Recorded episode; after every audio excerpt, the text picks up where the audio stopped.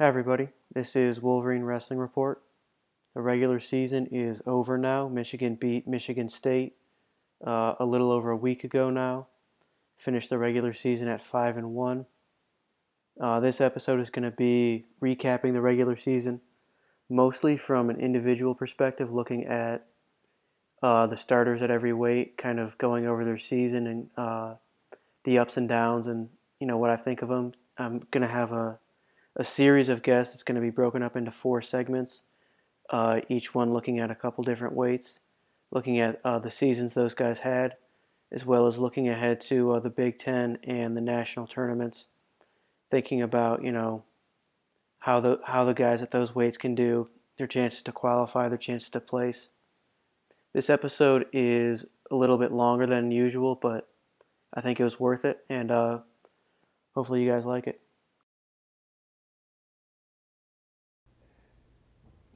So we begin with uh, 125 and 33. Joining me today uh, for this segment is Clay Sauerteig, who came on for the Extra Matches show I did a few weeks ago. Clay, welcome back to the podcast. Thanks for having me. Uh, I wasn't quite sure when we talked that we would get through a full season, but it seems like we're well on our way at this point. Obviously, uh, already conference tournaments by the time some of you will have heard this. Uh, the first weekend seems like it'll be through, and uh, we're full steam ahead with Big Tens this weekend. Yep. Uh, we, are recording this uh, the weekend before Big Ten, so we do not have pre-seeds, which means we don't have lineups. But the big news is that Stevan Micic at 133 is uh, has been ruled out. Clay, do you have any thoughts on that? It's a shame. Um, from a neutral perspective, Micic was one of my favorite wrestlers. Probably the last time, well, the last time Probably means we will not see him on the college wrestling mat again. I, I would be very surprised. Um, I, I, thought if he had went and if he had had a full season, he was my favorite at 133. Um, maybe even by a good margin, which uh, there was a little hot takey with, with some of the talents out there at 33. But it's a bit disappointing from a neutral perspective, and I'm really interested to see how his freestyle career possesses or uh, mm-hmm. goes forward from here. Yeah, definitely disappointing, but I guess it's he's obviously got his eyes on bigger things, and hopefully, um, with without you know breaking down his body anymore, he's able to have success with that. And uh, it means Medley and Ragusin will both be in the lineup. Yeah, and particularly for Jack Medley, uh, we'll, we'll talk about more how long we think his postseason will be, or how, how where his odds look like. But I, am happy that he's getting the opportunity because I imagine it would have been Ragusin at 25, or they would have found a way to get Ragusin 25 had Micic been in the lineup. Although I was of the opinion all year that Micic would have gone 41. Mm-hmm. Yeah, so let's um let's get into their season. So Dylan Ragusin came in, uh, had a great off season, great uh, freestyle run. Uh, came in at 125 uh, pinned Nick Aguilar his first match in like a minute. And it was like, whoa, you know, how good is this guy? Mm-hmm. Had um, a couple wins, had a tight match with Brock Hudkins that I think would have been a good uh, barometer for him, but there's no video of the match because the BTN Plus feed like messed up. So mm-hmm. I have mm-hmm. no idea what happened in that match. Uh, then there was the two week layoff, and then he started wrestling 133. I think was weighing in light. Um, mm-hmm. Had kind of mixed results. Had a, a, loss to Roman Bravo Young, which is obviously uh, forgivable, and then beat Jordan Hamden. How uh, what do you think about his season, just kind of overall? I was pretty high on Ragusin coming out of high school. I feel like when we talk about a lot of people that you talk to, one of the few people that felt like I was familiar with Ragusin, but particularly high on him after his senior national performance. I look back now, and we'll kind of see as the postseason progresses, and wonder if maybe we probably should have pumped the brakes a tiny bit on the hype train. Because after the Aguilar pin, I think there was a lot of people that were like, like you said, oh wow, how, how good is this kid? And I think he's very good and going to have a very good career. But I kind of think we might have gotten a little bit ahead mm-hmm. of ourselves. But, but, it's tough to say with four matches or five matches. The Hudkins win is a good, not great win, mm-hmm. but I mean, especially with the way the rest of Hudkins' season kind of played out, and it looks mm-hmm. like now maybe he's not even going to go postseason, whether it's health or ability or what. Yeah, I, I, I am still very interested in Ragusin and, and think he can have a very good career. Will have a very good career. I think maybe we probably hit the gas a little too hard, but I think uh, we'll, we'll kind of get an indication of that as as the tournament proceeds. Mm-hmm. Yeah, I mean, a, a, lot of the things he was doing in freestyle were fairly freestyle specific, and it, it was tough to kind of extrapolate from that. But he had, you know, a, a good season. I thought he generally wrestled well. Um, and like, you look at the Aguilar result, and Aguilar had a decent year last year. Mm-hmm. Aguilar's zero oh and four this year. Oh, really? I believe is is if I'm reading this correctly on. Yeah, zero oh and four on, on the year. So, I mean, you can, you can only wrestle who you put in front of me, and, and pinning somebody in the first period is great, but it's not a good indicator of where Ragusin's at right. compared to the rest of the field. That being said, we've talked about how soft this 125 field is. Mm-hmm. Uh, and then so uh, let's talk about Jack Medley's season. He weighed in at 125 for every duel, which I think some people don't realize. He mm-hmm. was often wrestling extra matches, so he would weigh in at 25. He would wrestle 133 and had a, a pretty good year, had a big win over Jordan Decatur, especially, and then was wrestling some of the extra matches at 25. Um, and I'm not sure if that was just to get him matches to make sure he had four at the weight, just mm-hmm. um, get him, you know, hopefully closer to uh, the coaches' rankings. But it was, um, you know, I think a tough situation for him because he, you know, wanted to be at 25. Mm-hmm. You know, mm-hmm. naturally is a 25. They're having him wrestle 33. Uh, eventually became the starter at 25 at the end of the year. Um, but I thought a, a, pretty good season for him. Yeah, I've kind of struggled with what to make of Medley because if you look at his resume on the year, it's solid if unspectacular. But he didn't have any really good wins. Took not a bad loss to Asa Garcia of Indiana. I actually thought Asa Garcia had a good high school career and will have a good college career, but got beat down pretty bad bumping up against Asa Garcia. Like, it's tough to say because he was put in that situation where he was jumping all over the place. Last year was mm-hmm. an NCAA qualifier. Uh, I want to say went three and two or four and two at, at the Big Ten tournament. Mm-hmm. Um, I think uh, finished fourth.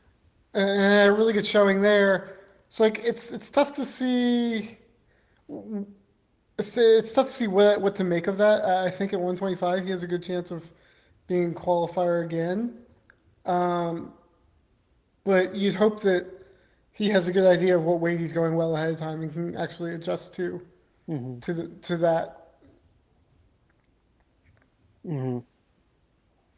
Yeah. So looking ahead, um, what do you think they do with the two of them in terms of who goes what weight?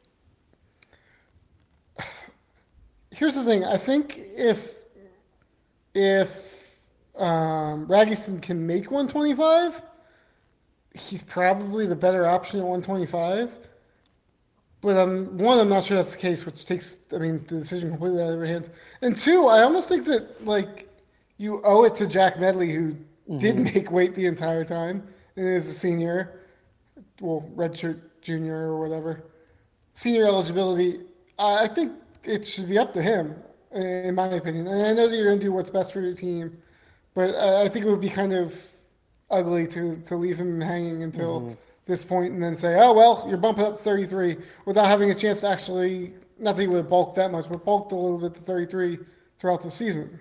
So I, I think it'll be Medley at 25 and, and mm-hmm. At 33. Yeah, especially uh, at one point it looked like Michigan would be in the hunt for a team title where you're maybe going to take certain risks to, mm-hmm. to maximize your point, to maximize your upside, where Ragusin could be uh, maybe it's a bit of a long shot, but could be a finalist at 125. probably doesn't have that upside at 33, but there's also probably more downside. Where with Medley, I think his floor is, um, you know, in the top 20, uh, and I think Ragusin's floor at 133 is pretty similar. He's um, I think only the open mat has him ranked at 33, and they've got him at like 21st. But I think he's pretty mm-hmm. clearly a top 16, top 12 type guy it's interesting because we've talked all year about 130, 125 not being a very good weight. But when you look at the Big Ten, which we'll get into a bit more, 125 is deeper than 133 is by Mm-hmm. a fairly significant portion. Yeah, so if if you look at uh, the 125 ranking, so it's uh, the Big Ten has eight spots. It says seven because they're doing uh, something goofy with the terminology this year, but top eight qualify. Uh, Flo has uh, has Medley ranked ninth, I think, at 125. 11. Eleventh, yeah. So, but if you look at the the guys ahead of him, he's beaten Barnett, he's beaten DeAugustino, he's beaten Cardani. hmm You could definitely see him getting in the top eight, but it's it's far from guaranteed, and so it's I, mean, I definitely think that there's an argument for not necessarily with Medley, but you look at the, the that two through eleven spot. I, I don't think it's out of the picture to say somebody like eighth or tenth could finish 2nd and somebody second could finish outside the top eight. yeah, definitely.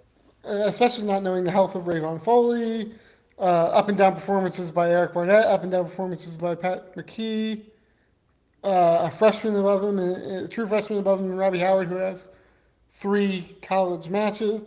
So there's a lot of volatility there, at least the potential for volatility. Mm-hmm. So if um if that is Jack Medley, do you see him uh, qualifying either automatically or with uh, with an at large? I think at larges this year are going to be. I don't know whether they'll be tough, but definitely interesting. We talked off mm-hmm. air about how weird the allocations are and who got what. I feel like there's going to be a good amount of wrestlers that we feel should be in who don't who need who need at large bids. Mm-hmm. So I, I think it'd be on the borderline.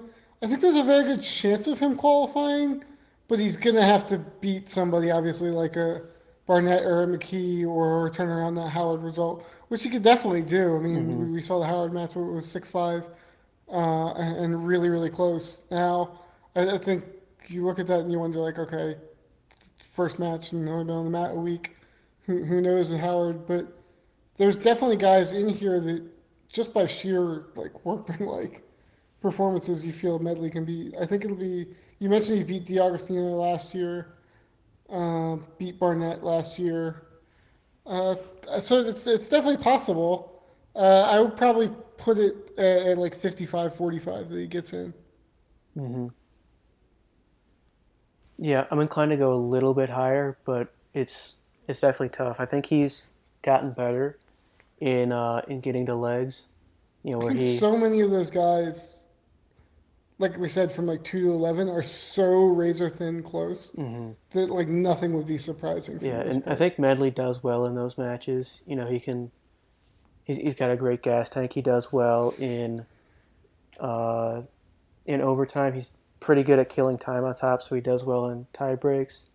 Mhm. Um, and I think he's done a really good job this year of actually getting to legs, where last year it was like 85% front headlocks. Mm. And the one thing about Medley that's like that I've seen from him in the last couple years is he's not going to beat himself. So if he gets into a late match situation, he's not going to do something weird like get caught rolling through or, Right. or go for a big move that he didn't need to do and, and give up two or give up four or six. Uh, there, there's situations where I would feel more comfortable with him than some of the guys ahead of him. hmm Yeah, and then um, how do you see, just uh, quickly, if you think it's Ragusin at this weight, where do you see him finishing within the Big Ten? It's really interesting. So the, it's it's kind of soft without without Micic in there. You're looking at Bravo Young and DeSanto, who I think were Well, let's look, look just for a second at 25. Uh, Oh, oh, Ragusin. 25. at 25. I mean, do you see him as clearly number two, or do you think he's just in the mix? No, no. See, I think he's definitely in the mix. Yeah. I agree. And, Uh, I uh, mean, I, I think he could definitely beat most of those guys, but I think he could definitely. Uh, I would say he's very similar to Medley in terms of his his fit in there. yeah, his kind I of think range he of maybe has a bit upside. I, I don't I don't know that I think Medley could finish second, whereas I think Ragusin could finish second. But I think just Mm-hmm. as equally Ragusin could finish like tenth or eleventh. Yeah, pretty similar range of outcomes. Yeah, so if um, I think uh, based on that, it would probably make more sense to put him at 133. Yeah, I, I would say so. Uh, I think that, that I feel more confident in Medley not uh, having a higher floor, like you mentioned earlier. Whereas with Ragusin, even if he has lower floor, if you look at the 133 field, it, it may not matter. Right, yeah. Uh, I yeah, mean, Flo has him number seven right now. There's I think how, he's how many spots did you say that? Uh, eight at both weights. and there's not eight kids that should be in the tournament. at- at Mm-hmm. Yeah, I think there's after. So they have uh, Decatur from Ohio State at number eight. Nine is Kyle Burwick from Wisconsin, who is, I think, not really a, a qualifier level guy. There's plenty, of, and the funny thing is, you look at like, you look at Decatur, you look at Burwick, you look at Rundle, you look at Jordan Hamden. Even there's plenty of talented young guys, but just not at that level right now. Even like Mm-hmm. Dryden, I would say, Boo Dryden, who's, who's six there, is a borderline qualifier level guy. So it's just gonna be. I mean, we we talked about it with other conferences, but particularly with this conference uh, at this weight. You're going to be have guys getting automatic qualifying spots that really shouldn't be getting automatic qualifying spots. Mhm. Yeah. So where do you see him stacking up in uh, in this group? I think he's ahead of Dryden, and you could say he's potentially ahead of guys like Byrd and Chris Cannon. Yeah, I would put. I think you nailed it. I would put him somewhere in that four to six range. Um, you, you're looking at then at three freshmen in, in Cannon, Byrd, and Ragusin who have different elements to their game, but have all showed really high upside at times. I was pretty high on Lucas Byrd out of, out of high school, uh, Cincinnati LaSalle kid. Uh, Chris Cannon, who spent most of his career as a backup at Blair Academy, has, has always been a really talented kid, which is, seems kind of crazy to say. Um, and it has looked good this year, but there's no reason Ragusin can't be either of them. And honestly, I think I wouldn't pick him, but I think Ragusin could be in a close, close match with Sammy Alvarez. I, I I don't think Sammy Alvarez is that good, to be honest. I I've never seen Sammy Alvarez open up and then put away a match. I don't, I don't see there's any. I don't think there's any reason to think that that Ragusin couldn't go with him. mm-hmm. I think I'd probably pick Big Alvarez because he doesn't give up a ton of points to, to kids that are elite kids, and even even high level kids, he doesn't give up a ton of points. I mean, I guess the issue But- would be Ragusin getting off bottom, but But yeah, I definitely think that Ragusin could go with somebody like Alvarez. hmm Whereas it's it's interesting though because I don't think I don't think Medley could. I think I think he's a really bad matchup for Medley. hmm yeah, Medley in uh, in that match with Garcia, I think he kind of saw his limitations. Where, I mean, for one thing, he just kept getting carried over and over again because he kept going for the front headlock. He's like, "All right, Mhm. I've got you," and then the kid would just hit that same kind of dump, hmm and he just kind of didn't have any answer to that. But he also seemed to struggle with. This guy's just way stronger than I'm used to, and the same things don't work as well. Yeah, because Medley, I mean, at least visually, does not look like a big twenty-five. Right, not at all. So I mean, you're looking at kids at 33, then they're going to have a significant advantage. Mm-hmm. I mean, I, if you throw him out there against like an Austin DeSanto, it's going to be like a, a butchery. hmm So I, I- Well, I- I think he could and- he could keep it close against DeSanto because he'd be smart about things. But I don't know. You just said you kept going to the front head and getting dumped against Garcia. right, but I- I'm Uh, so, just just um you know with the coaching staff that particular matchup, I think he could keep it I- I tighter. But generally, I agree that he he would not be able to hold it up with some of these top guys. the strength and the intensity, I think, would, would be would, be tough. But, but I think Ragusin physically fits fits better Mm-hmm. at the weight class of 133. I don't know what he was weighing in at the last couple of duels when he was weighing 133. But when, once they make or when he was wrestling at 133, but once they make the decision, if they make the decision he's going 133 for the tournament, I think he'd be close to that weight, if not higher. hmm at, at scratch. But uh, yeah, I, I would say that they both have, both could be potential qualifiers. Uh, what you don't, the reason I think you don't flip them is because I think that if you don't, if you keep them at 25 and 33, Ragusin at 33, I feel very, very strongly that Ragusin would qualify at least. Mhm. If you flip them, I think it's unlikely, but you open up the potential, I think, Of both for missing. both not qualifying. hmm Uh, what are the chances of either of them placing at the national tournament? I have to look at 133 nationally. Mm-hmm. Uh, it was super, super strong coming into the year. So I felt uh, like, just the things just got um, kind of ripped apart. right now, uh, according to the Open Mat, number eight is Matt Schmidt from Missouri. and you've got around him guys like Corbin Myers, Chris Cannon, Lucas Byrd. I mean, I think Ragusin could definitely place at 133 then. Mm-hmm. I I don't know that I would pick it, but if it happened in that weight class, would, would it surprise me? Not at all. Um, I don't see it for Medley. I, I think Medley could definitely go two and two, and maybe have You some in um, success on the backside. even in that kind of topsy turvy field, you think he's not a top eight guy? Here's the thing. I think he can beat any one of those guys. I don't know that he can beat Mm-hmm. enough of them consecutively. Yeah, that makes sense. It's it's he- he's got a you know 20 30 percent chance of beating any one of them, Mm-hmm. and he's got to you know string three of them together. Yeah, and I think that's the issue. Whereas with Ragusin, he just does so many different things. And it's almost like the point where there's an advantage of him being a freshman Mm-hmm. because there's not a ton of tape out there on him, at least not at this level, Right. where guys are feeling him for the first time. Um, so I, I definitely think that Ragusin could have an outside shot at placing at 133 now. Maybe he goes to the Big Ten tournament and looks horrible up at 133. It's a freshman, it's up a weight. Who knows? And the season's been super unpredictable. But I think obviously we talked about it three or four times here that his upside, I, I would say, is a good bit higher, at least a little bit higher than Medley's. Mm-hmm. All right. Well, uh, that's going to do it for this segment. Clay, thanks for coming on, and uh, talk to you again soon. Awesome. Appreciate you having me and looking forward to uh, watching some Big Ten wrestling. All right, moving on up to 141 and 49. Uh, Jake Aferiat is here now.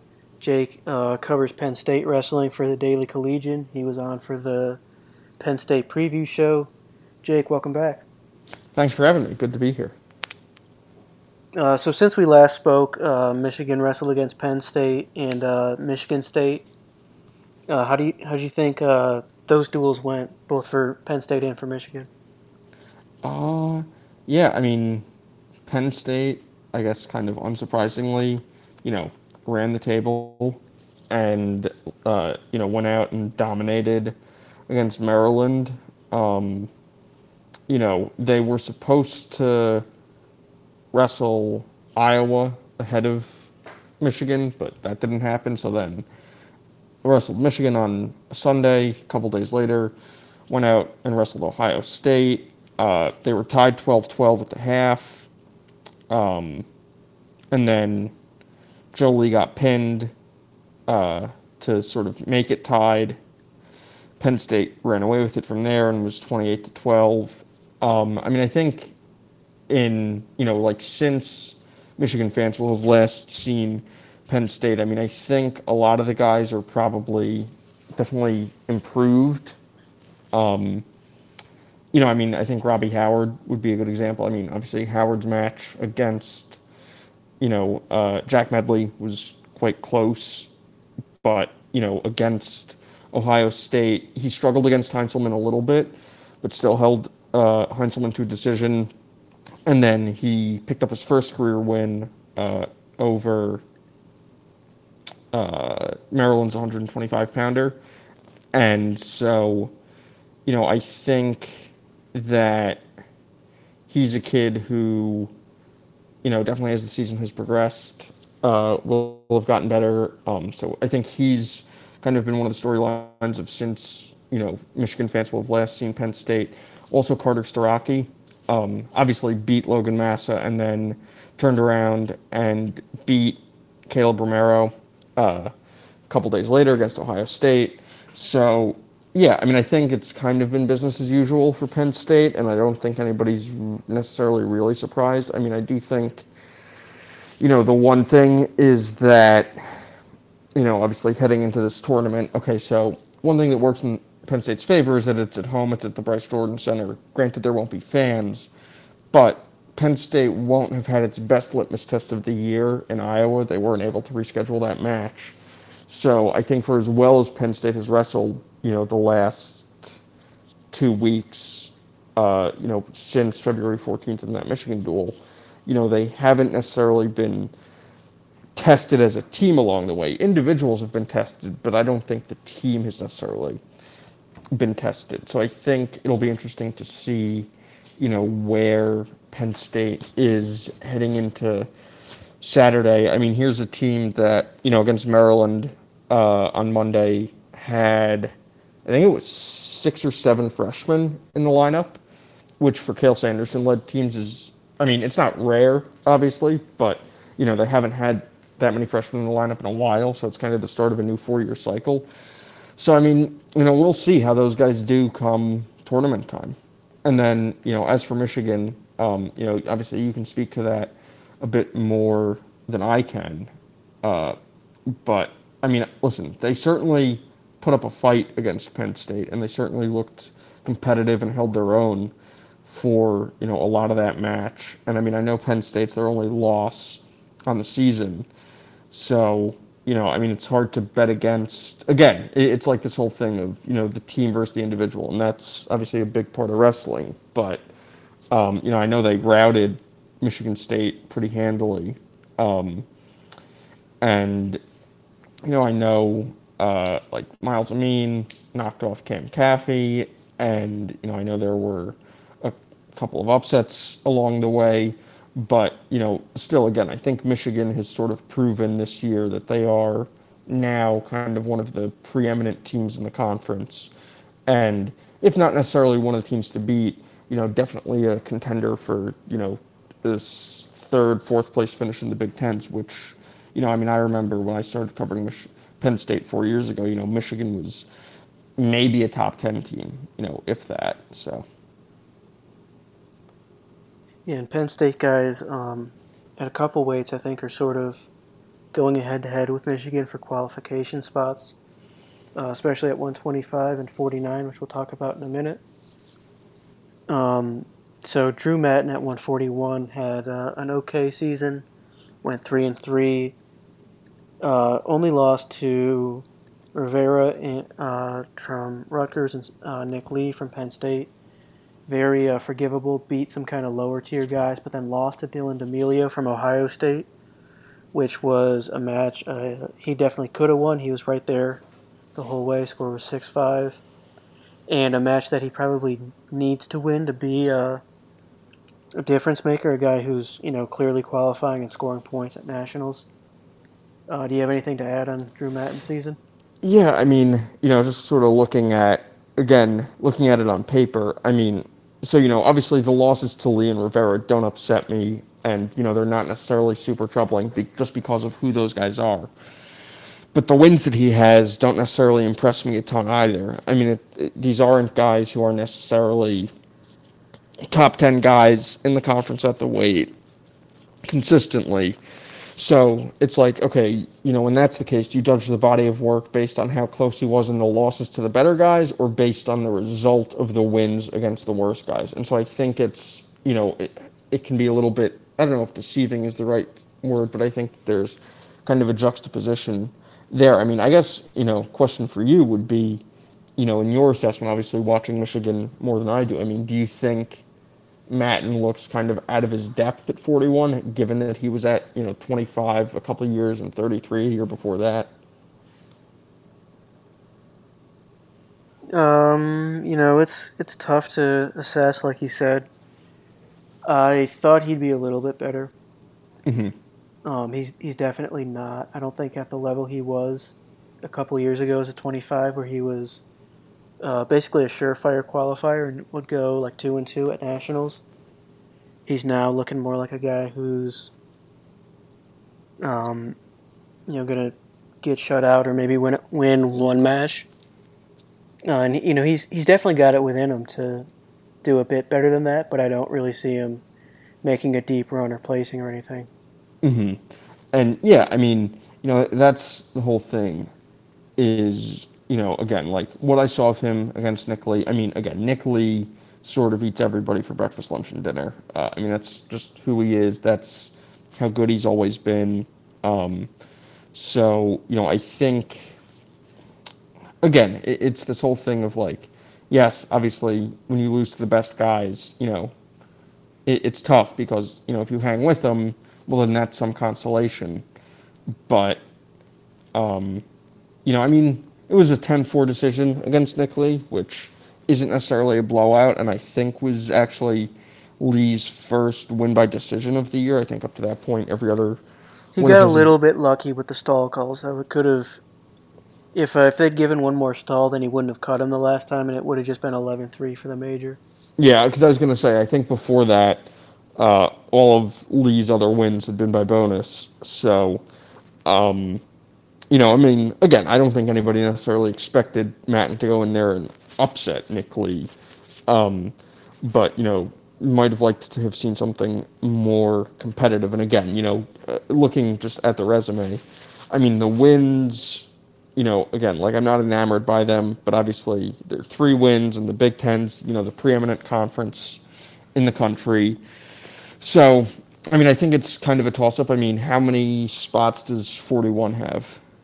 Uh, we can get into this more later, Sure. but it's it's eight uh, at 141 for the Big Ten. Yeah. So he's he's kind of on the bubble for that. Yeah. Uh, and then at 149, uh, Storr also a little bit, uh, you know, beat the guys he's supposed to, lost the guys he's supposed to.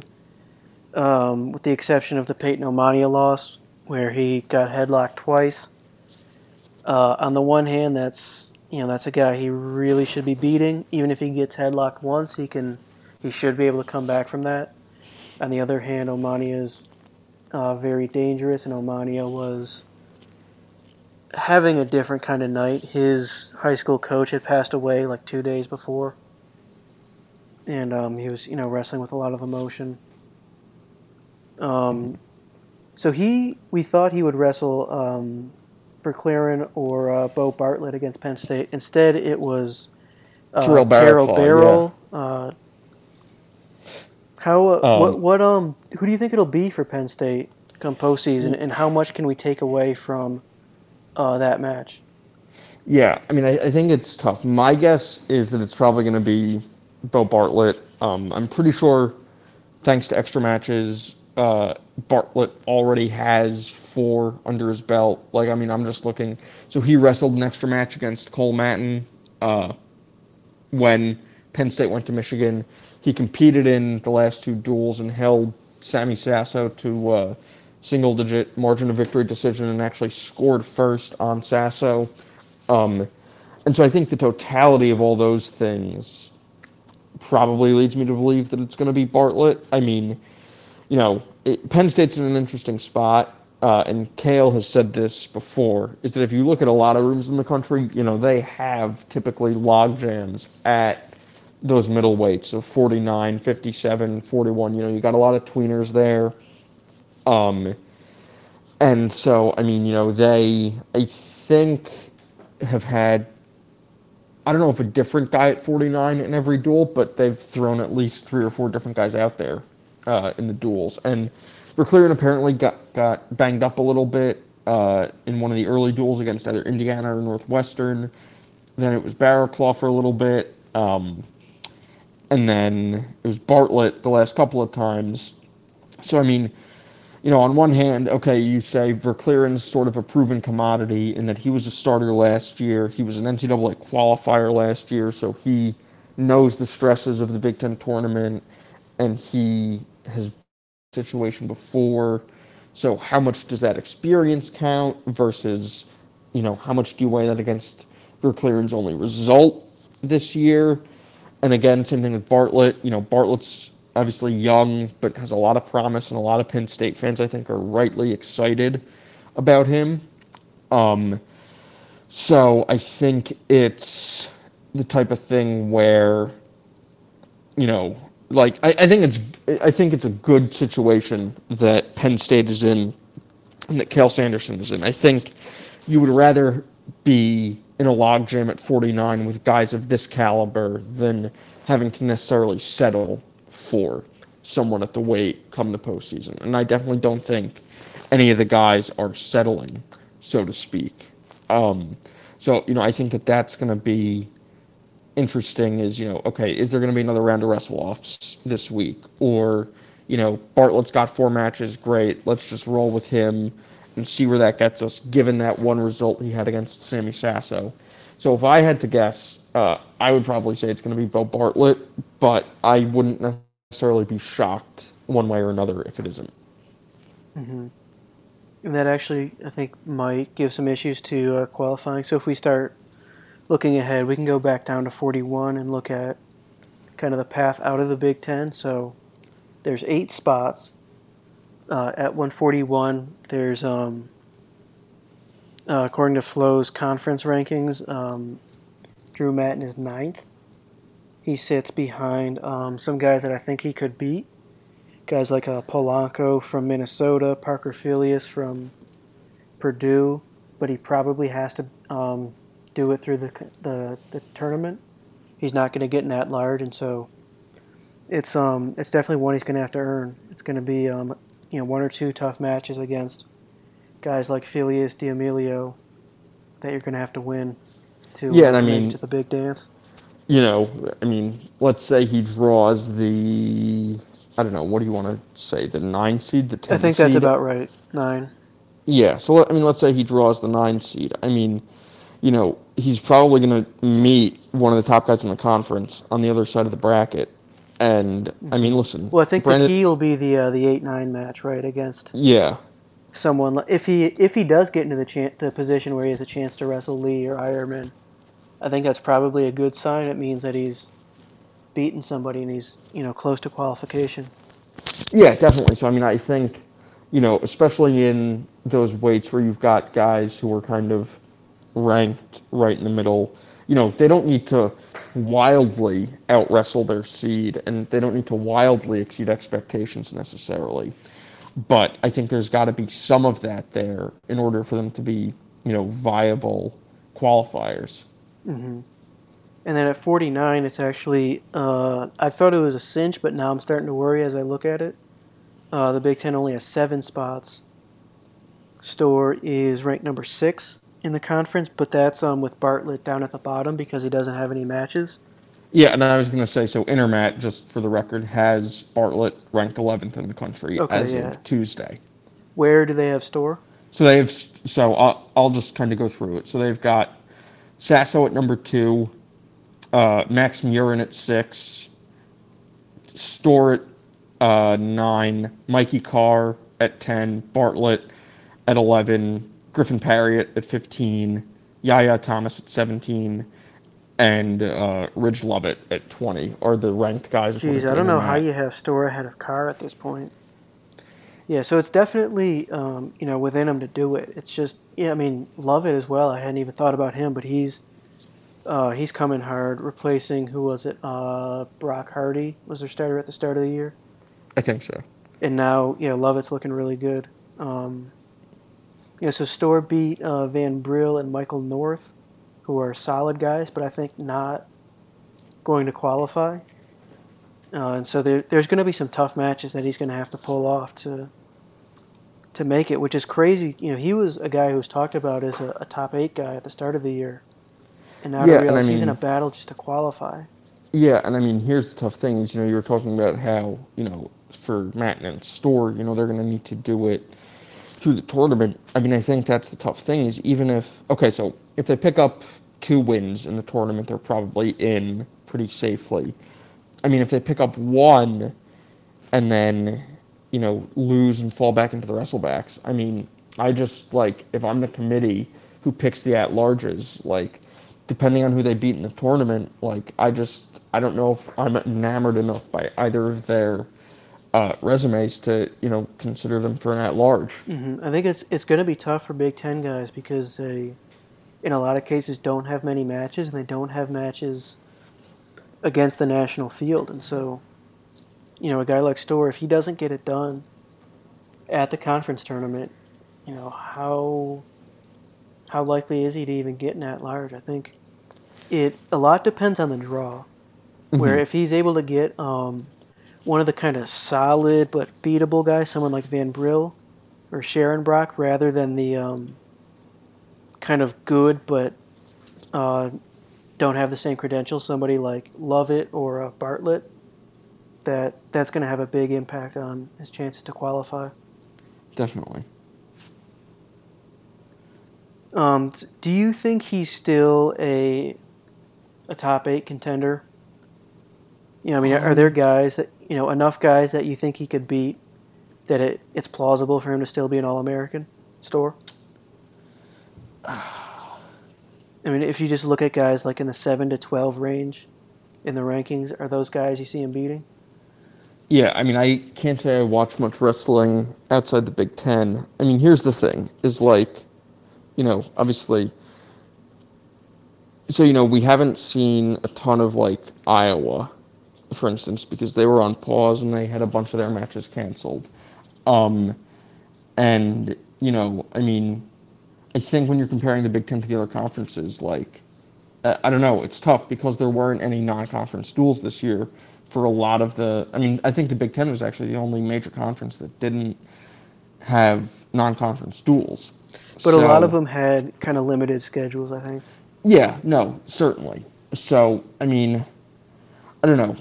Looking at, you know, just looking at the rankings of, you know, seeing some of the guys who are ahead of Storr. I mean, I know obviously there are names that I've heard of and guys that I know uh, are pretty good. I mean, you know, if he qualifies, would it shock me? Uh, I mean, maybe a little bit, but you know, if he's like, I'm not saying he's necessarily going to pull a Kyle Cannell level upset, but I mean, he could upset maybe a couple like top, I don't know, 15 or a couple of top 10 guys to sneak his way in. Uh, I mean, you know, I don't know what his results were like last year or even when he was at Iowa State. I mean, I don't know. Had he, has he qualified before? Oh yeah, uh, well he was like the eight or nine seed the last couple of years, and then he he was like round of sixteen maybe the last time he actually was able to compete uh, at the national tournament, and then last year he was in the same range, like the eight or nine or ten seed. Uh huh. Yeah. So I mean, again, it goes back to this whole thing. We were talking about okay, in the Big Ten tournament, you know, these guys don't necessarily need to wildly outpace expectations. They just need to be able to do it enough to the point where they qualify. I mean, I think if you okay, I think if you can do it then during the conference tournament, you would hope that you can carry that over to the NCAA tournament, and you can you know wrestle a place or two above your seed, you know, in, in Storr's instance. So I mean, I wouldn't be shocked, but you know, I again, I'm just not necessarily like super familiar enough with the field to have a definitive opinion one way or the other. Yeah, I mean it's definitely a year where you, you're not going to know anything for sure, um, and it's it's just hard to have a really clear picture of anything. Well, I was going to say, I mean, how has Michigan looked since its shutdown? I mean, I know they were shut down for 2 weeks. They've looked all right. I think it's affected certain wrestlers more than others. Um, I thought Myles Amine and Will Lewan in particular looked really rusty in that weekend where they wrestled Ohio State Michigan State, uh, but looked better, or Ohio State and Penn State, and then looked better against Michigan State. Storr kind of somewhere in the middle. Yeah, and I was going to say, so I mean, you know, Penn State had something similar early in the season, which I'll probably, you know, I don't want to say play to their advantage because obviously we're in the middle of a pandemic, so there's nothing advantageous about that. But, you know, they kind of got it out of the way and were able to then focus on the rest of the season. So, I mean, who knows what's going to happen? You know, I mean, I know like last year, for instance, because I was covering last year's Big Ten tournament down at Rutgers. I mean, I, you know, I know Purdue like definitely exceeded a lot of people's expectations and finished top five or six, I think, at the conference tournament. Um, you know, I don't know where Michigan finished at last year's conference tournament, but um, I mean, you know, I think Michigan's probably going to be a top four or five finisher. I mean, it'll be some variation of Iowa and Penn State, one and two, and then you know, I think beyond that. Within that, the Big fine. Ten, I think we're a, a fairly solid three. Yeah, I was going to think say the I think the um, kind of what we're looking for as fans is you know can we get a trophy at the national tournament yeah, and like so- Oklahoma State, Missouri, um, who else like Virginia Tech I think are all kind of pushing for those top four spots. NC State. Yeah, Um, yeah, but I mean, it'll definitely be interesting. And I mean, again, it, it's this whole thing about experience. Okay, so Storr and Matt are both experienced guys. So who knows? Maybe that plays into their advantage more than their actual wrestling this year and more than their actual results. I mean, again, Penn State's such a young team that, you know, like, yes, obviously these guys will have wrestled in big high school tournaments and, you know, big national high school tournaments. But, you know, who knows if that's necessarily going to translate to, you know, big time college tournament success when you're, you know, 18, 19 years old going up against kids who are, you know, like potentially 23, 24. So, you know, I mean, uh, like I'm, it's kind of cliche, but I mean, I'm a big believer in experience.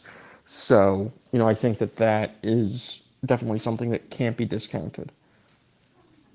Yeah, that is a fair point that they don't necessarily need the mat time that you might uh, want to get for a younger kid, but yeah, definitely one of those years where there's just not a whole lot to say. Sometimes it's we've just got to see what happens when it plays out. Yep. All right, Jake. Uh, thanks for coming on. Yeah, of course. Thanks again for having me. And now we'll move up to 157. Moving on to 157, uh, 65 and 74. Joining me now is Dylan Ryan, who wrestled for Duke uh, and is now uh, the Rhino on Twitter. You may know him from there. Uh, Dylan, welcome to the show. Thanks. Happy to happy to be on. Happy to talk some wrestling. I really appreciate getting the opportunity to to be here tonight. Mm-hmm. So I guess let's just uh, kind of jump into it. Uh, 157, Michigan's been running with Will Lewan he's had uh, uh, a pretty decent season, I think. Uh, five and one wins over Elijah Cleary and Chase Saldate. The uh, loss to Brady Berge on that Sunday morning match, but maybe some uh, kind of frustrating matches. The way he's been wrestling hasn't gotten to legs a whole bunch. What uh, what have you made of his season so far? Yeah, I agree. He's an he's an interesting guy. We know what he's capable of based on his background. You know his freestyle credentials. You know, big time recruit for Michigan coming out of high school, and you you want to see him get to legs more often. I feel like he's controlled ties in matches and controlled space. Uh, you know, you liked what you saw in his last outing against Saldate, getting right to his knee pull and getting right to his his reattacks, but it's been pretty frustrating to kind of watch him have to, you know, get to that position. You know, a lot of closer matches. It seems like he's been hesitant to pull the trigger at times, and and that's kind of uh, you know opened the door for for people to kind of hang around with him. Especially, you know, a guy like Cleary's had a ton of close matches, but you want to see Lewan kind of break away a little bit and and kind of expand the distance between you know him and some of those other guys. Mm-hmm. How do you see the loss to Berge? Is that um, do you see Berge as like a really you know top tier, you know maybe top five type of guy where it's not too bad to lose to him, or do you see him more as a eighth place round of twelve type guy, and it's you if you want to place, you got to beat him. it's i mean, it's a good question. I feel like a lot of those guys within the Big Ten itself are kind of within the same tier. Berge's a guy who's really difficult to score on. He's very positionally sound. Uh, you know, he's got good head hands defense, and he kind of, you know, caught Lewan with a nice pick late, and you know, he scored against Cleary late as well. Um, he's the type of guy you have to beat if you want to, you know, end up higher on the podium. You know, looking at you know third, fourth, fifth in the country. But I feel like Berge's within that, you know, he's a guy who could get beat by Brayton Lee or Kendall Coleman, you know, that tier of guys who's right there with, you know, I feel like you maybe have more confidence in Caleb Young, but he's certainly a guy. If you're looking to, you know, score more points for Michigan in the tournament, you got to beat that guy. Mm-hmm. At 165, it's been Cam Amine. He's also had a pretty good year. Uh, big wins over uh, Jake Tucker and uh, Joe Lee. Had a tough loss to Ethan Smith, I think four to three. Um, I, have been pretty impressed with his wrestling, but what have you thought of it? I have as well. Uh, for a young guy, he's really put pace on guys. He's controlled ties, getting to his left-handed collar tie, and getting out offense and picking his spots really well. You know, he's not out there taking bad shots. He understands, it seems like, the riding game and how to build a match. You know, he's very, very aware of what the situation is, it seems like. Um, you know, really uh, controlled. You know, the match with Lee is very close. They get into a couple odd scrambles. I know in the, the first period, you know, Lee went for a shuck by and Amine kind of caught him in a body lock and they ended up in a weird position where Amine's elbow kind of got caught. But Amine really did a nice job from top, you know, as Shane Sparks was like obsessed with during that match with all the mat returns, but, you know, really put his pace and tempo on to kind of make you really feel good about him going forward um, as a guy who could potentially get on the podium at nationals. Mm-hmm. Yeah, I was a little bit concerned because what I'd seen from him, it was pretty, pretty low volume. Like he said, he picks his spots, but he's finished so well this year, and his defense has been so good that it's it's actually worked really well for him. Yeah, a- absolutely. Been a very impressed by his defense, especially against, you know, Ethan Smith is a really good leg attacker who's mm-hmm. really improved his finish rate this year. I mean, really did a good job early on at you know preventing himself from getting scored on. There's one near the end of the first period where Smith almost scores and and really kept good position. Um, so you got to be pretty excited about that from a, a young guy going into the postseason. Mm-hmm. And then at 174, it's been Logan Massa up from 65 a couple years ago. He's been kind of inconsistent. It seems like he's he's done enough things well that you can say this is a really good wrestler, and then enough things badly that almost every match it's like he's kind of wrestling badly, where he he almost it's like he's going out of his way to look like a good wrestler having a bad match. Uh, and then he had that weird loss to Carter Starocci. Gave up uh, gave up four points trying to roll through in uh, tie breaks. Um, yeah. I guess including that, but also besides that, what have you thought of Massa's season? So I'm I'm on the same page as you. Uh, you know, Mass is a guy who, you know, has had a high ceiling throughout his entire career. You know, he's going to get to leg attacks early from space. He's great from short offense. Um, but it seems like at times he shuts himself down almost. Um, where he's hesitant to get to offense or he gives up these odd scores. The match with Starocci is just baffling, you know, considering the the roll through and uh, I'm sure it's been beat to death, but you know, late in that match, he's the one dictating offense. It seems like Starocci's really breathing heavy. The end of overtime, there's nearly two go behinds there. And it, it kind of felt like he just handed him the match there and, and, some of that has happened with Massa over time where you see the glimpses of a guy who's right there you know in the past with Imar and these guys who are winning national titles and you know that's you know there for him uh, as long as he kind of especially in freestyle as long as he sticks to where where he's good um, but once he deviates from that it's it becomes very confusing and and rocky and sometimes you don't know exactly what you're going to get. Mm-hmm. And so, you know, you, you talked about him having a high ceiling and, you know, kind of not always living up to it, but it, it kind of strikes me as, you know, there's certain wrestlers like, um, you know, Kennedy Monday, for example, who, you know, everyone talks about his ceiling and how he's, you know, he could be one of the best guys in the country, but it seems like at some point you kind of have to admit this is who he is. I mean, Logan Massa at his last national tournament lost to Bryce Steiert. Um, and he's had losses to guys like that kind of the last couple years. Does he does he still have that ceiling, or do you think people have to kind of accept that he tops out at a number six type guy in the country?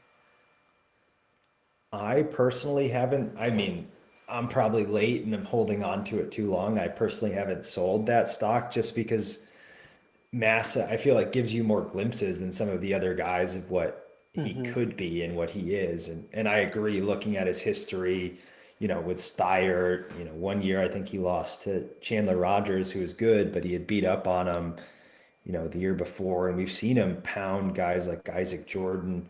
But I feel like some of it is in the offseason and freestyle, which is, you know, different and and more suited to some of his game. You know, he's beating these high level guys, he's winning, you know, freestyle tournaments, and then you know, has some of these head scratchers. So I, I still think he's a guy who can, you know, push through and make a deep run, especially at this weight with just, you know, trust looking at some of the other guys in the weight, trusting that Massa can get to leg attacks and, and get into position to score. But it's certainly possible that he's just a guy who's fifth or sixth place, and that's what he is, as you as you're saying, and and it's going to be one of those, you know, looking at the end of the season, kind of being like, okay, everything was there, all the data was there for me to say that I was just wrong again. Mm-hmm. Yeah, I, I do kind of agree actually that he still got that upside. Um, it's just I was starting to want, worry, you know, am I kind of just seeing that because I'm a fan, you know, and how would I treat this guy if he were, you know, wrestling for another team? But I, I guess it's reassuring that you kind of see it that way. Yeah, and and maybe I have some of that bias as well, but I certainly haven't given up on it just because as I said, I know he he gets to positions where he's good and he's going to score in every or he gets there in every match where some of those other guys, you know, don't really have that ability to do that. Mm-hmm. So let's go uh, back to the bottom uh, and start looking ahead to uh, the Big Ten tournament uh, and potentially national. So uh, Will at 57, it, it, seems like he should be able to qualify. Needs to be uh, top eight in the conference. Um, do, do you have any doubts that he'll make that? No, yeah, I have I have no doubts. I think he's a high floor guy. It's going to be interesting to see how they seed things and seed throughout the tournament. Um, because some of those guys in the middle, like Deakin's likely going to be the one, and mm-hmm. Young's probably the two. Lewan's probably the sixth seed, but you know who who the three is is kind of up in the air. It could be mm-hmm. it could be mm-hmm. Brayton Lee. Um, you know, Lewan's a guy I feel like I feel confident with him being in that top six. He could with how with how close he wrestles, it's possible someone like Saldate maybe on the backside, though I, I doubt it just based on how their match looked. Mm-hmm. You know, could clip him, but you know, Lewan's a guy I think who could finish. I wouldn't be shocked if he was third, and I wouldn't be shocked at all if he was 6th mm-hmm. It, it does seem like he has a, a pretty high floor, if nothing else. Um, Cleary's the one tough matchup for him. He um, he actually lost to him in I think his redshirt year. Yep. And then had the um, the tiebreaker match a couple weeks ago. But I mean, yeah, you know, you look at those guys like Saldate. you know, he beat uh, the Rutgers kid like eleven to five earlier in the season. So yeah, looks um looks pretty safe for top eight. Yeah, and I think with each match he's maybe gotten a little bit he's looked a little bit more offensive mm-hmm. and with some more of that feel I think he'll be he'll be improved. Yeah, I thought he, you know, he really started to open up over the course of last season. I remember his one of his first matches against uh, Hidlay from uh, North Carolina. He lost like 3 2, and it, he was controlling the ties like the entire match and just couldn't actually score. And then he gave up one shot off the whistle, and that was the only takedown in the match. And it was just really aggravating to watch. And over the course yeah. of the year, he really started to open things up. It, you know, it looked like he was doing that this year, and then after the two week shutdown, it was back to how he was, uh, you know, day one, where he's you know not able to get get to legs at all. It seems like maybe he just needed a little bit more time on the mat. Yeah, I completely agree. And, in thinking about his career and his pedigree, so I, I feel good about him going into Big 10s mm-hmm. Nationally, what uh, do you think his chances are of placing top eight?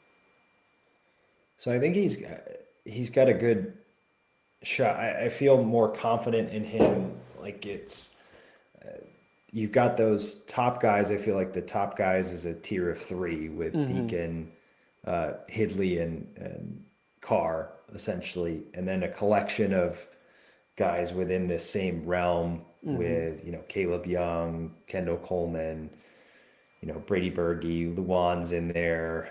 Um, you know, at the kind of bottom of the you know national mm-hmm. you know rankings or the the bottom of where you'd expect the All Americans to be, that five to eight range. But you know, I feel better about him as compared to guys like Jarrett Jacques or Jared Franek. Um, you know, I feel like Lewan's been more consistent with Teamer, who's also like a high upside guy. So I feel good about him being like at least within that round of 12 range. And I think he'll, you know, if I were projecting it now, feel like he'd be kind of a high All American, meaning, you know, seventh or eighth, somewhere in that range. Um, mm-hmm. But as we said, he wrestles so many close matches that you can always get clipped by some of these guys. Right. Yeah. It's it's definitely going to be got the, the talent and potential to finish high, but we'll mm-hmm. see. Yeah, it's definitely going to be one of those that's kind of within the margins either way. But I mean, you know, just looking at some of these names, I would probably pick him to beat Jesse Dellavecchia. Um, you know, I think he'll yeah, lose that's to. the one I left out. He'll lose to probably a, a, Kendall Coleman type of guy, but yeah, someone like uh, JQ's or Justin Thomas. Um, I think he's probably favored in those matches, and yep. depending on the drug, I think it could actually. I mean, I, I like Lewan's chances better than Cannon Storr's chances, even though I think he's lower down in the rankings. Yeah, I completely agree. Feel more confident at 57 for Michigan than I do at 49 and I feel like you know more of what you're going to get with Lewan. Mm-hmm. So at 165, Cam Amine, um, again, has to get top eight. Uh, pretty confident, although this weight at the Big Ten is much deeper. Um, what what's your uh, assessment of his chances here? Yeah, this is another weight that's going to be interesting to see how they seed it. Um, Marinelli's the clear top guy. Um, the two seed, I feel like it's going to be Braunagel, but they mm-hmm. with how often Spark like Sparks is the weird one to seed because he's wrestled so many matches and his only loss is to Marinelli that they could really seed him anywhere from two to like 6 mm-hmm. um, so some of it's the draw. I feel comfortable that Amine's going to place within the allocation. Mm-hmm. Um, I don't think he's a guy that's going to uh, beat a guy like Marinelli um, at all, but he's had two close matches as a redshirt with Braunagel. He's been right there with Ethan Smith. He's obviously beaten Joe Lee. So he's a guy who could, you know, dependent on where he ends up in the bracket, be a guy who makes a, a little run or finishes third, but he's a guy who could also finish seventh. It's kind of that same scenario where all these guys are bundled up and mm-hmm. um, you know, yeah, it seems like he, him. with his wins over like Jake Tucker and Nick South, he's got he's got a floor there where he's probably not going to be outside the top eight. But yep, how do you see him agreed. dealing with? You know, we we've seen him wrestle the kind of solid guys, the Ethan Smith and Joe Lee.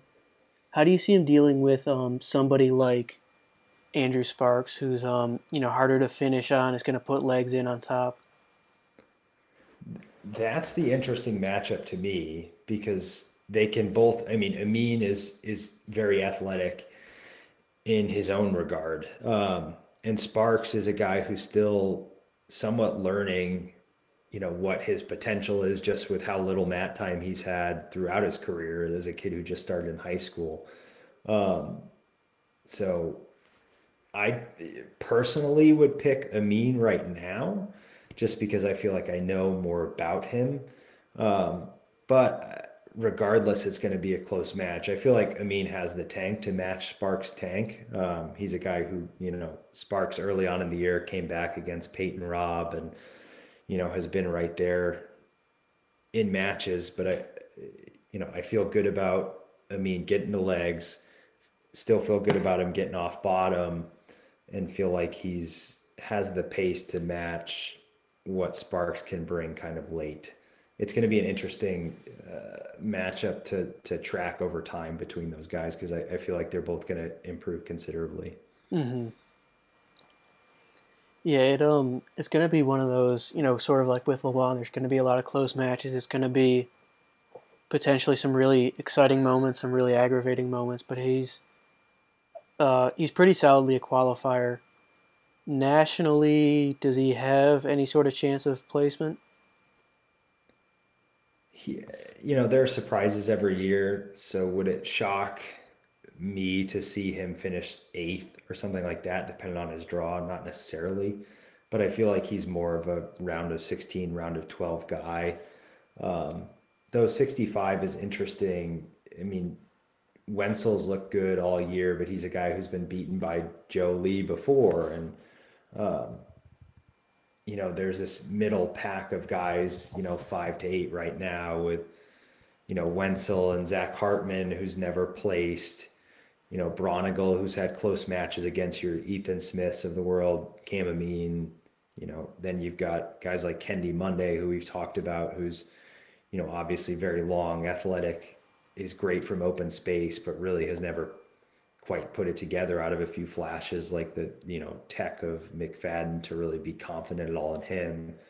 And then there's somewhat of an unknown of you know Keegan O'Toole is a guy who you know was a top recruit who's a monster on you know on his feet and on top, but really hasn't seen the top college competition. Um, so you know he's within that entire whatever you want to call it tier. I feel more confident in your wenzel braunagel type guys but he could certainly sneak through with a couple of close matches and end up on the back end of the podium.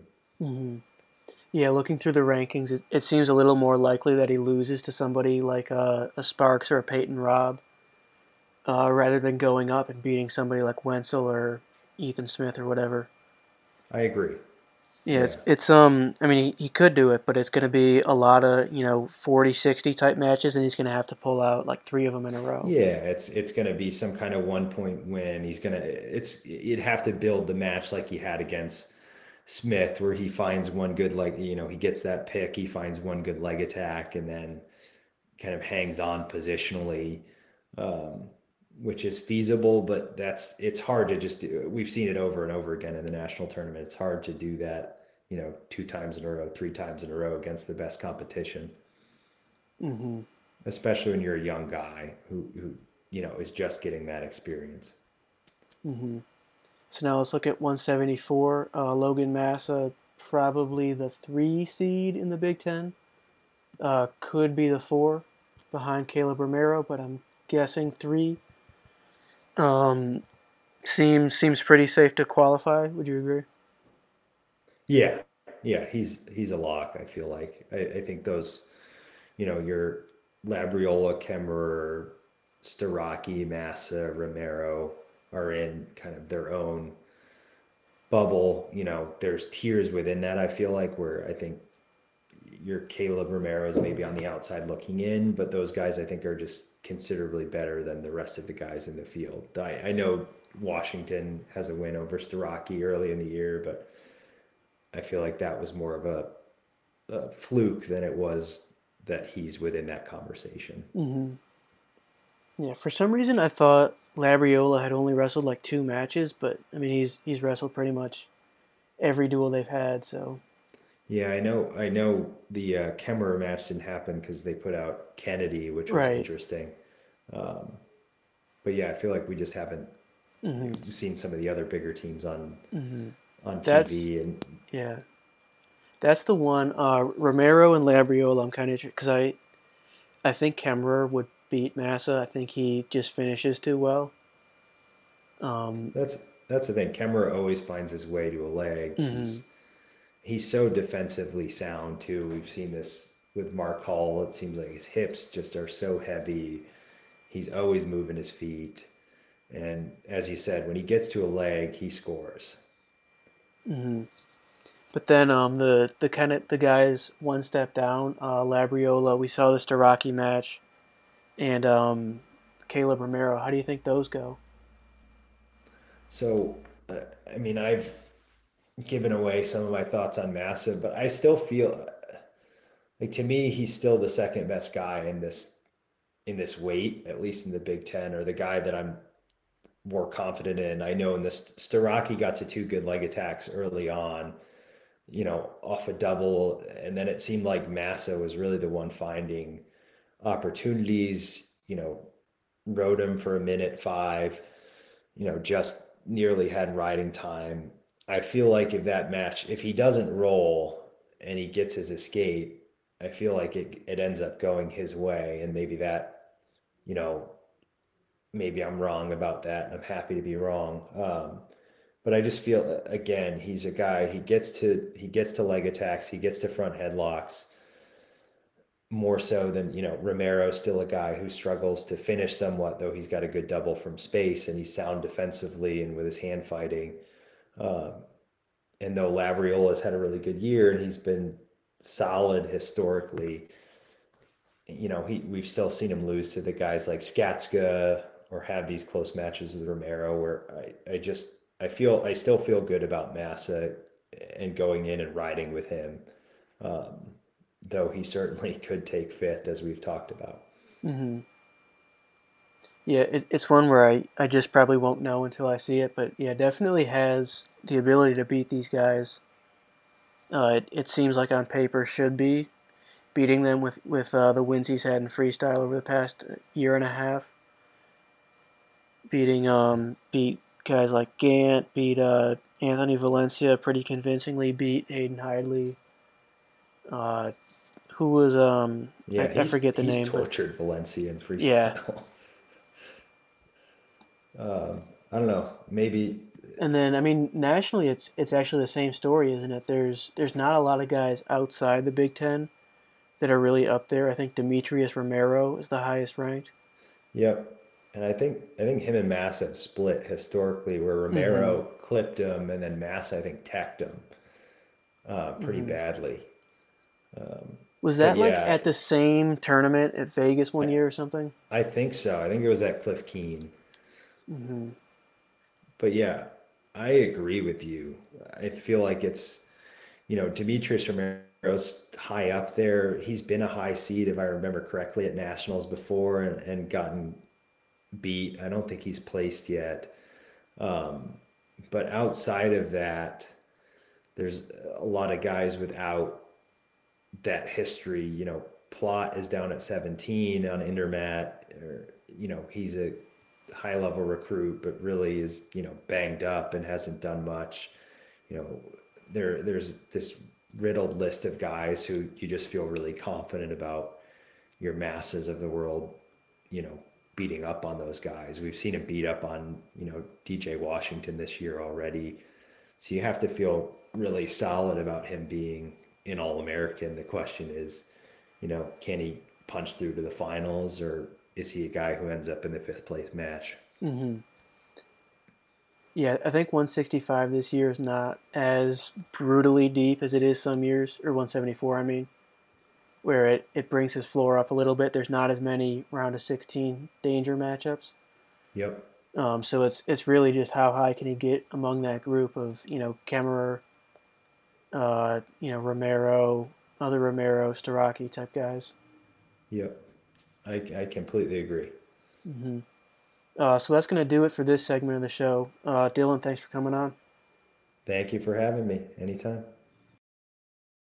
Moving on up to the upper weights, 184, 97, and heavy.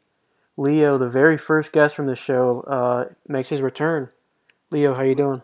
What's up, man? I'm really excited to talk about Mason Parris, especially. Yeah, yeah, he's had a, a good season. It seems like some of the Michigan guys that we were excited about going into the year, it hasn't quite played out how we thought. Mhm. But with um, with Amin and especially with Parris, it really has. oh yeah, big time with Parris. He just keeps proving me right. I love it. Hmm So let's Um, get into uh, these weights. So Yeah. 184 was was kind of uh, a mixed bag. We had three different starters. mhm. Uh, true freshman Joe Walker went 0 2 the first weekend. Uh, Jelani Embree made one appearance. He was probably injured the first half. Uh, got crushed by Rocky Jordan from Ohio State. And after that, it was uh, Jaden Bullock. He also uh, wrestled the Indiana duel and won that. And then he lost to uh, Michigan State and Penn State, who are pretty good opponents. Yeah, notably, Jaden Bullock has uh, Michigan's only win at 184 this season. So,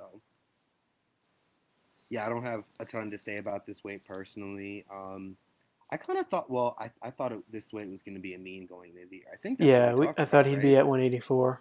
Yeah. Um, but even barring that, I thought maybe we'd see more from Embree. But Mhm. um, I guess it's exciting to see how Bullock pans, pans out. Um, good experience for him to get at the very least. He hasn't been bad. Um, none of and none of the Michigan 84s have been bad. I don't think Michigan has given up bonus at 84 the whole season. I think um, I think against Ohio State, Jelani Embree gave up. He lost like 12-0. Oh, yeah, that's a rough one. hmm But yeah, Bullock I think especially has done well in um, hmm in battling against some of the higher ranked guys. Yeah, and you know, at least he's in there. hmm Yeah, he um he got a couple takedowns on some of those guys. He got one on Aaron Brooks, who's a lot of people's uh, favorite to win the weight. Yep.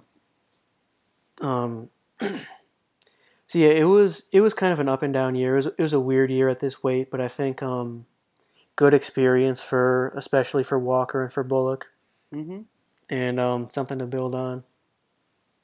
Yeah, not necessarily Michigan's year at this weight, but uh, a lot of good mat time to have. hmm Uh, So then- move going up to 97. Yeah, so '97 started out with Andrew Davison. We thought Mm-hmm. it would be. Uh, we we didn't know for sure who would be the guy at this weight. Uh, Andrew Davison did okay. He uh, he went like one and two or something. Yeah, of one and two according. To a little bit underwhelming, and then Myles Amine came in at the weight was uh, three and zero. Had some close matches that we didn't expect to be that close, and then uh, finally seemed to look himself in the last match of the year. Beat uh, Cam Caffey pretty convincingly. Yeah, that that match never looked particularly close. hmm hmm And he had he his season debut was against Beard, wasn't it? Yeah, I think so. Uh, I think it was against Hoffman from Ohio State, and then Oh, no, Beard like the next right. It was day. against Hoffman.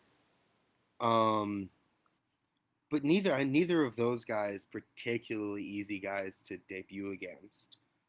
Um, you know, I know he's been. Uh, you talked about he's been injured. Um, I don't think he's looked particularly impressive, but hopefully he can get healthy and put it together for the postseason. hmm Yeah, I don't know the extent of his injuries or anything. I just know that he's wearing a a huge amount of tape on his hand to the in um in the Ohio State match to the point that he the announcers were talking about he can't you know grab with it. He can kind of hook and pull, but he can't actually like grab your wrist. Yeah, right. And that's um I would say that's been one of the things I've noticed most about his performance this season. He's not he's not super active in the hand fight.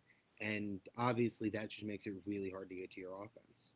hmm So he seemed kind of flat at times, you know? Yeah, and and it did seem like he um he kind of got better as things wore on. It also seemed like he was a little bit uh sluggish, and it seemed like he was struggling with his gas tank. And um, Mm-hmm. those are obviously things that'll come back with more mat time. For sure. And so I, I think by by uh, the national tournament, he should have all that fixed. Yeah, as yeah, like you said, he's getting better, which he's definitely trending up, which is what we want to see. Um, yeah, he's he, he's looked a little rusty, but I think honestly that it's not that surprising considering he's a guy who probably isn't spending a lot of time on folk style in the off season either. You know? Right? Yeah. I mean, to to the extent he was able to wrestle, I think it was probably almost entirely freestyle. Yeah, for sure. Uh, so then at heavyweight, uh, didn't have any kind of lineup changes. It was Mason Parris from the jump. What do you think of his season? I loved it. Hundred percent bonus rate. He had what is this? Six matches. He goes Mhm. major, tech, pin, tech, major, pin. Yeah. Um, his tech, the he teched Orndorff against Mhm. Ohio State. He looked terrifying in that match. Yeah. He he was kind of just doing whatever he wanted against Orndorff, and it was it was beautiful. hmm And that was that was also a big part of of Michigan winning that duel. So shout out to him. hmm Yeah, it is pretty crazy that everyone, uh, basically outside the top, maybe eight or so, he's just gonna completely obliterate. Yes, and Like they're the they're not even gonna give him a match unless they're all American level guys. Yeah, no. And like even looking at this top eight, like no offense to Gannon Gremmel, but what does Gannon Gremmel have to offer him? hmm I think he would not pin a guy like Gremmel. He wouldn't just completely destroy him on the mat, but he could. No. He could get as many takedowns as he wanted. Yeah, and I mean, I think Mason Parris is he's just he's a great wrestler. He's not a great heavyweight, you know. Right. The bar can be a little bit lower for heavyweights, um, but he is active. He is a shooter. I think a thing that you see pretty often with heavyweights is a reluctance to shoot unless they are pretty sure that the shot will work, right? But Parris isn't afraid to kind of be, you know, underneath a dude's sprawl a little bit more, and he will fight out of those positions a lot better than I think you see from many Mhm. heavyweights. Yeah, he definitely I think recovers from a missed shot better. He's got that short dump that he hits. Oh yeah, Uh, and he puts a lot of people to their back. And then I mean just just kind of his attitude. I remember in the RTC Cup against uh, Gwiazdowski. Mhm, So he gets a takedown to take the lead. mhm. And then he's with like eight seconds left and he's going for a lace. And the coach is like, no, stop. Just like sit here. You'll win. The only Yeah. way you can lose is if you're going for stuff. And he's, but it's just his approach to wrestling is he's always going for stuff. Yeah, and he's, you know, like you mentioned that RTC Cup, he's had a lot of great experience, you know. He had that junior world run. He's had he went to senior nationals, right? Um, I don't think so. Oh, I'm way off. But he went to he went to RTC Cup. hmm You know, he's Oh no no no no yeah yeah yeah. He won senior nationals. What am I talking Yeah, about? he won senior na- ha, I knew I was right. I was thinking Um, juniors for some reason, but yeah yeah he won senior nationals. yeah, no. So he's getting a lot of mat time against good opponents. And he's still is Mason Parris a sophomore? No, he's a junior. This is his junior year, true junior. Yeah, so he's a dude. This guy is my age. He is a 20 year old. He can't order a beer yet, Mhm. and he won junior national or senior nationals. You know, he's been in there with Gwiz. Gable ducked him at Club Cup. Gable ducked him at RTC Cup. Yeah, I, I might be getting a little bit excited here, but like, I don't know, man. Mm-hmm. No, it was um it was a really good season from start to finish for him. One of Mhm. one of the only guys I feel like we can say that about. Oh, for sure. So it's Yeah. it's worth celebrating. I think. Yeah, and I think in all fairness, some some of those some of these Michigan guys may have had semi-inflated expectations going into the season.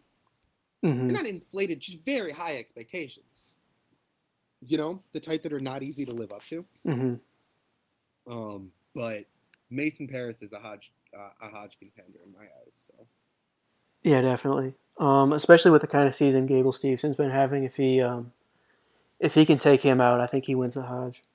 yeah, I haven't been paying a lot of attention to Minnesota's season. Mhm. But, uh, I think it's um it's probably Stevenson and Spencer Lee are the top two. I'm I'm Yeah. making this up, but that's just my perception of it. Um, so I guess kind of looking ahead to the postseason, let's go back to uh, the start with 184. yeah, let's circle back. So I guess to start, who do we think uh, Michigan even sends for Big Tens? Um, so I I prob to me I think Bullock makes the most sense. Uh, like I mentioned earlier, he's got their only win. Um, and that's you know that's very much that's good experience for him to get in there. I know Embree Embree is older though, so there maybe I think maybe there's a chance they send him through there. Yeah, he does have kind of more of a track record. He qualified uh, at 184 last year, but it seems like Yeah. if um, whether it's health or just his performance, if he wasn't there in the regular season, I don't know why they would want to throw him out there, especially when he was. I mean, he was good, but he wasn't like a surefire qualifier, a guy who's going to be winning tons of matches at nationals. Yeah, no, and I would say, I mean, personally, I'm I'm not the coach, but personally, Bullock's looked the best. Uh, he's a young dude. I think it's you know get him out on the mat and see where he goes. You know. Um. Yeah, so I was, just pulling up the rankings. So Oh yeah, sure. to qualify at this weight, um, you've got to be top eight. Uh, they're, they're doing something weird with the terminology, so it says seven pre-allocations, but it's it's plus the champ. So top eight, uh, you're in. So I- think it's pretty clear Michigan will not be getting an at-large. So we've got to get top eight to qualify this weight class. Um, right now, Flo has Michigan ranked 11th at that weight. Sorry, what did you just say? I accidentally unplugged my headphones. So uh, we're gonna have to get top eight to qualify this weight. Yeah, almost certainly. Um, so that they have Michigan ranked number 11 at this weight. Um, Zach Braunagel is number eight. Rocky Jordan is number 10. That's but there's there's some guys higher up because it, it was such a crazy year. There's guys like um, Owen Webster, John Poznanski, Max Lyon that I think are beatable. Yeah, it's um sure. it's a tall order, but maybe maybe there's a chance. Yeah, I, I don't. I think he he certainly has a, a shot. Um, uh, you know, I'd like to see him see him wrestle and see what happens. hmm You know, at the very least, I think this is a guy who will be, uh, you know, a, a pretty surefire national qualifier, perhaps even by his junior year. So mhm, you might as well let him get that postseason experience now. mhm. yeah, n- now that I've really looked at the path, I think it makes even more sense to send him as a guy with a little more upside and a guy who's able to kind of battle through a lot of tough matches. Mm-hmm. Yeah, so I I guess I'd say the odds are probably against him, and we can't really expect him to um, to be able to get it done. But he's, he's got a shot. I mean, the, these guys have all got serious holes, and I think he gets the legs so well that you know he could he could get three takedowns before they've even realized. Oh, I've, I've got to really work to win this one. Yeah, he's he's the type of dude that could maybe sneak up on somebody. hmm Um, so 197. Um, it's 197. We got Amine here. Yeah. So he's. I don't think we have to worry too much about qualifying. Um, No. he's he's already gotten three really good wins.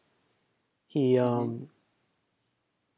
So the the top wins are very guys. Yeah. So the top guys at this weight in the Big Ten are Schultz from Nebraska, hmm uh, Jacob Warner from Iowa, and Caffey from Michigan State.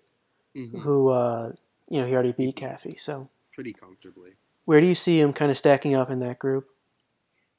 Yeah, so I I think he's he's I think I can pretty confidently say that Myles Amine is better than Warner. Um just because Warner's not a super active guy sometimes and he will drop matches. hmm Um so I think Myles Amine pretty much stacks up as a Big 10 finalist.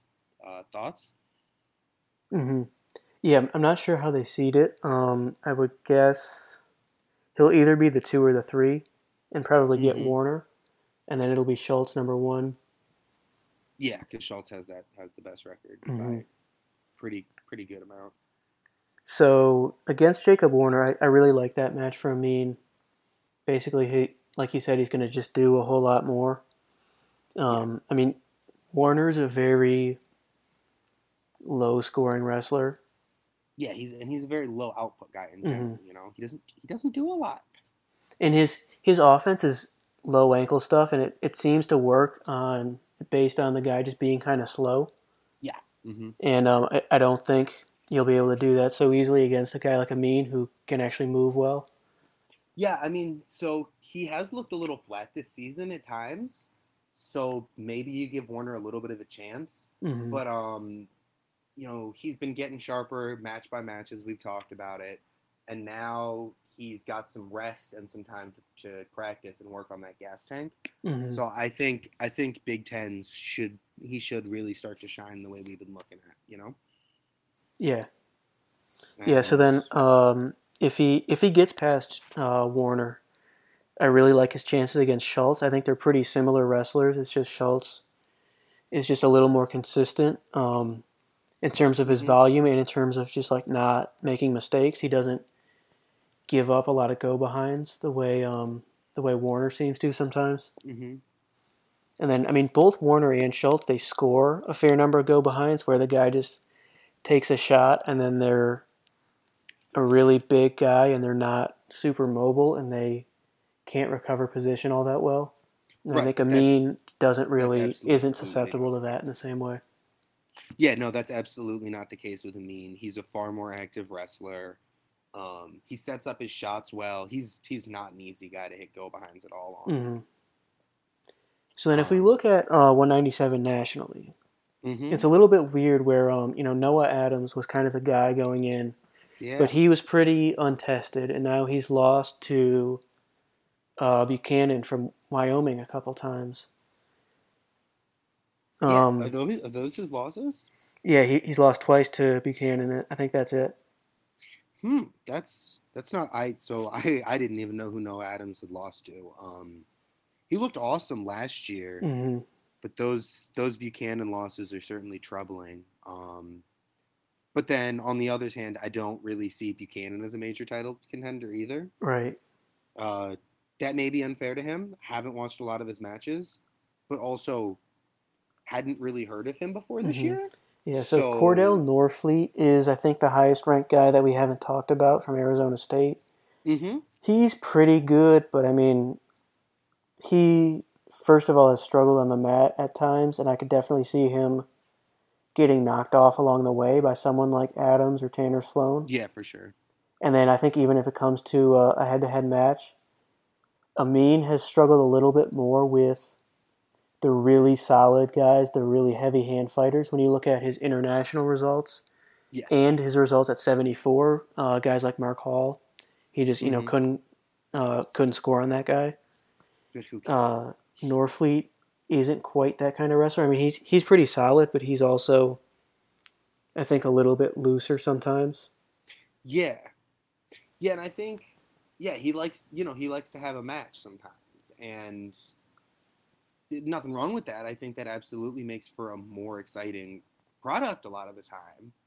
Um but I, I do think giving Myles Amine opportunities to score on you isn't a, gr- a great path to victory. hmm And I think uh, I think Norfleet has also had a fair amount of health issues. Not as much this year, but just going back. you Yeah. know?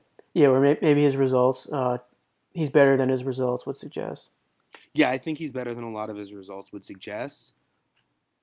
But also, if you can't stay healthy, you're only as good as you are when you're on the mat. And if you're not on the mat, you're not good.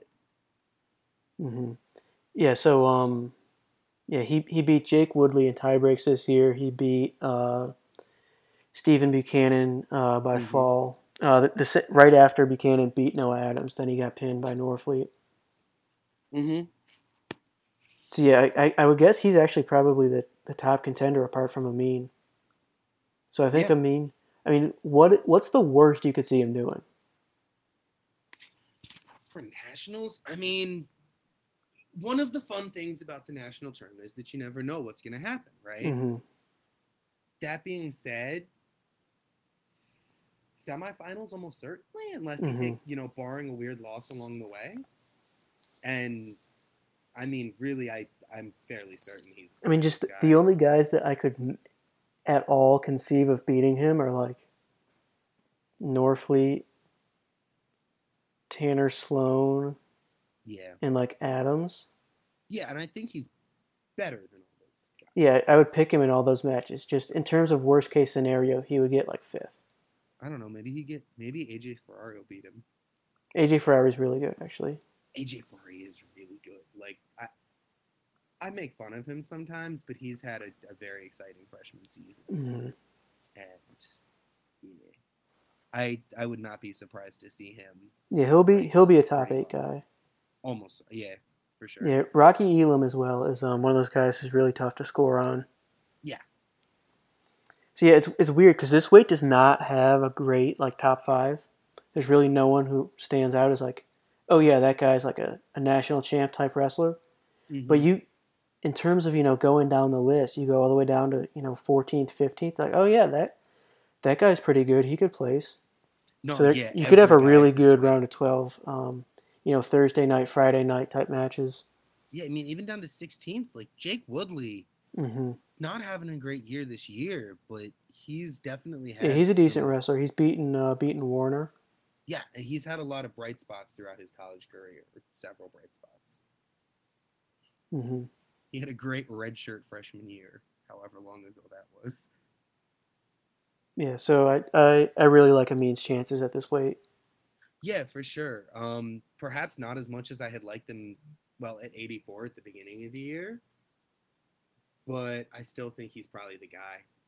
hmm I think Big Tens will be super telling for this weight. Yeah, definitely. If he if he runs through him like we're kind of hoping, then it's like, oh yeah, he's he's probably just gonna win.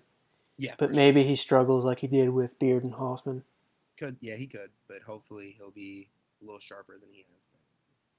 He'll be able to pile up those wins like he needs Mhm. to. So in looking at heavyweight again, I think we don't need to worry about qualifying. Oh nope. Not even a Um. I think he runs to the semis at least of this tournament. where he'll have Cassioppi. He's been Cassioppi before. Mhm. I mean, Cassioppi's having a good year, but I think. Even if he doesn't pin him, Parris is going to take him down several times. Yeah, and so yeah, and Cassioppi is outstanding physically. Um, but so is Mason Parris. Mason Parris. Can I call Mason Parris the best athlete in college wrestling? I'm calling Mason. No, Mason Parris is the best athlete in college wrestling right now. Um, you know, people have talked about his athletic accolades enough. You know, he he he could have gone D1 in three different sports and he chose wrestling. So physically, I'm not really worried about him against anybody. Cassioppi could be an interesting test for him, but I think Mason is just technically better. So, what do you Mhm. think about uh, his matchup with Gable in the finals? I still give the edge to Gable. Um, kind of have to, don't you? yeah, I mean he he's looked so good all year. He Mhm. he's really like put a pace on guys this year in a way he didn't in the past. He's taken a lot more attacks. Yeah, Um, in a and he's still sorry. he's still just as solid as he ever was. Yeah, in a way, yeah. So he's pushing the pace. I guess I would say, in a way, it's always kind of seemed like he could. Do you know how sometimes Gable Stevens Stevenson used to kind of just look like he wasn't trying?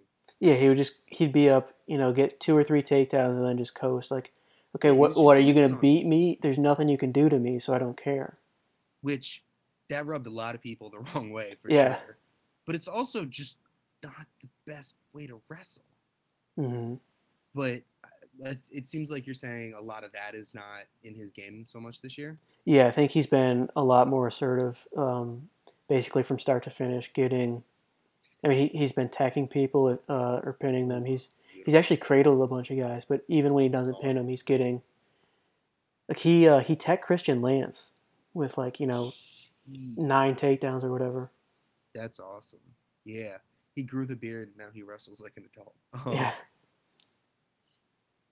Yeah, yeah, he's so um.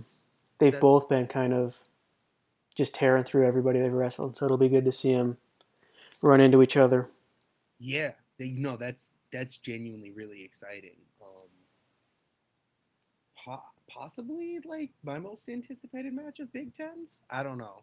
hmm Yeah, so I, I feel like there's nobody outside the Big Ten to worry about, but the No, new wrinkle is uh, Kerkvliet from Penn State. Yeah, so he's definitely a wrinkle. Because Um, we thought he wouldn't be wrestling, he was injured or whatever. yeah, Uh, he came back for the final duel of the year, hmm uh, and I guess he'll be. I have no idea where they seed him, but he he's gonna be kind of problematic, right? Yeah, that dude's a problem. Um, maybe not so much this year for him. You know, as you pointed out, he was out till that final duel, which probably doesn't bode well for him being super sharp. Um, and he's pretty raw in a lot of ways.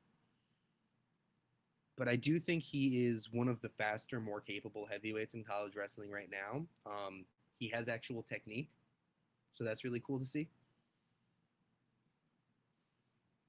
You know, Mhm. he's not just a big dude.